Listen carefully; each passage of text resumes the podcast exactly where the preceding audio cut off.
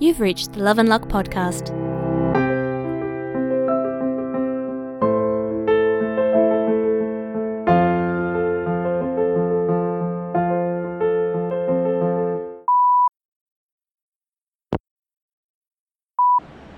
Ugh, my train's running late.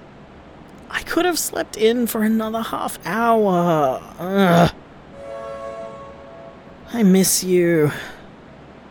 I don't want to go to the stupid country. I don't want to go to the stupid baby shower. I mean, I'm gonna go back when the kid is born. Why do I have to go for this part? I shouldn't be so mean about this. Maggie wants me to go, so I'll go. I wish you were coming with me, though.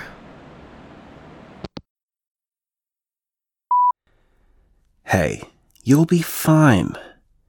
You'll have a nice time, you'll get to hang out with your family, you'll play stupid party games, and you'll be home again before you know it.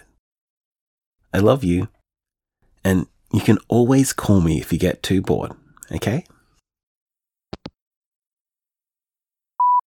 Hey, I'm having trouble making a decision, so I thought maybe it would help to talk it out a little. I hope that's okay. Normally, I'd talk to Jason about it, but. Well, he's visiting his sister, and if I recall correctly, Michael doesn't know about magic. I don't know whether to try and tell CJ about the magic or not. I mean, previously it was a no brainer because it didn't feel like my secret to share. But now, I mean, if I can affect them with it, it only seems right to tell them about it. But I, I don't know how they'll take it. I mean, Helen doesn't even believe she can do it, and she can. And Julie talked about her partner not believing her, and. I'm already a mess, you know. I'm already. I, I jump at shadows. I struggle to go outside. And while I'm getting better with Neris's help, I'm still almost always afraid. What if this is just. What if this is the last straw? What if I tell CJ about this and they go, That's it, Ricardo's too crazy. I don't want to deal with this shit anymore. I don't want to lose them, Kane. I love them. And I just. I don't want to lose them. Hey, Ricardo, listen. Tell CJ. It's clearly hurting you to not tell them, and I really, honestly doubt that they're going to break up with you for this, even if they don't believe you. If you want moral support while you do it, let me know when you get up. I can be there. Don't let this eat at you, Ricardo. Life is too short for that. I know you trust them, and I do too. Don't hold back. Let them in. Give them a chance to be good about this for you. God, listen to me. I remember I used to feel the same way about Jason. The idea that I'm now trying to convince someone else that it's okay to be vulnerable? Well, life sure has a funny way of cycling back on itself, I guess. But seriously, Ricardo, tell them. It'll be okay.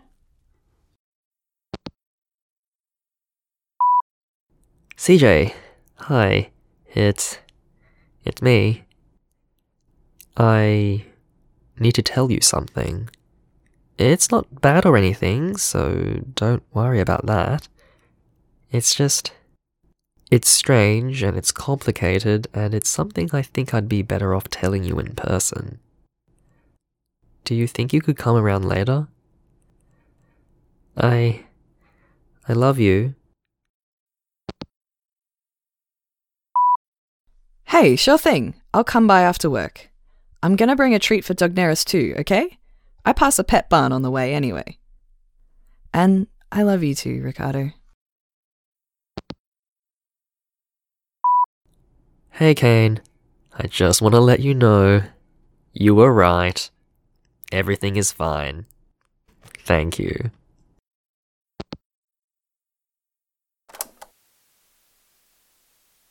Hey, baby. Sorry I forgot to record something for you last week. Pregnancy brain. I've been so foggy and forgetful lately. Thankfully, I haven't forgotten anything important or messed anything up. It's just been little stuff like forgetting I already got a glass of water and going to get another one. Things like that. I went back to the beach today. I tried to make the weird ghost thing happen again, but nope. Nothing. I still can't figure out what I did or didn't do that made it happen. It's starting to frustrate me a little bit. I'm sure I'll stumble on the answer again at some point, but in the meantime, it's annoying. But I did at least enjoy my time at the beach. I even went paddling, which was a bit silly of me because the water was freezing. But I don't know. It was kind of nice in a way. Bracing, or whatever silly nonsense people say when they forget to take their jacket somewhere. There's something about St Kilda Beach that just feels like home. I don't know what it is. It's not like I was born here, and it's not even like I've spent most of my life here. I've only been in this area for about, oh, five years or so? But despite that, I still really feel like this is home. When I'm here, I feel. You know how trees grow their roots down? That's kind of how I feel standing on the shoreline. Like I have roots here. Like there's some part of me that drives all the way down through the sand, all the way down to the center of the earth. And those roots wrap around the earth's core, and the heat from there, it travels back up and trickles into me. Maybe that's why I don't mind the cold water. The earth keeps me warm and safe.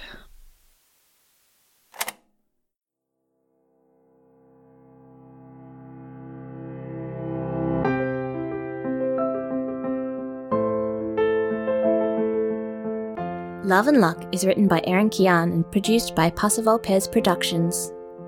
Kane is voiced by Lee Davis Thalbourne. Jason is voiced by Aaron Kian.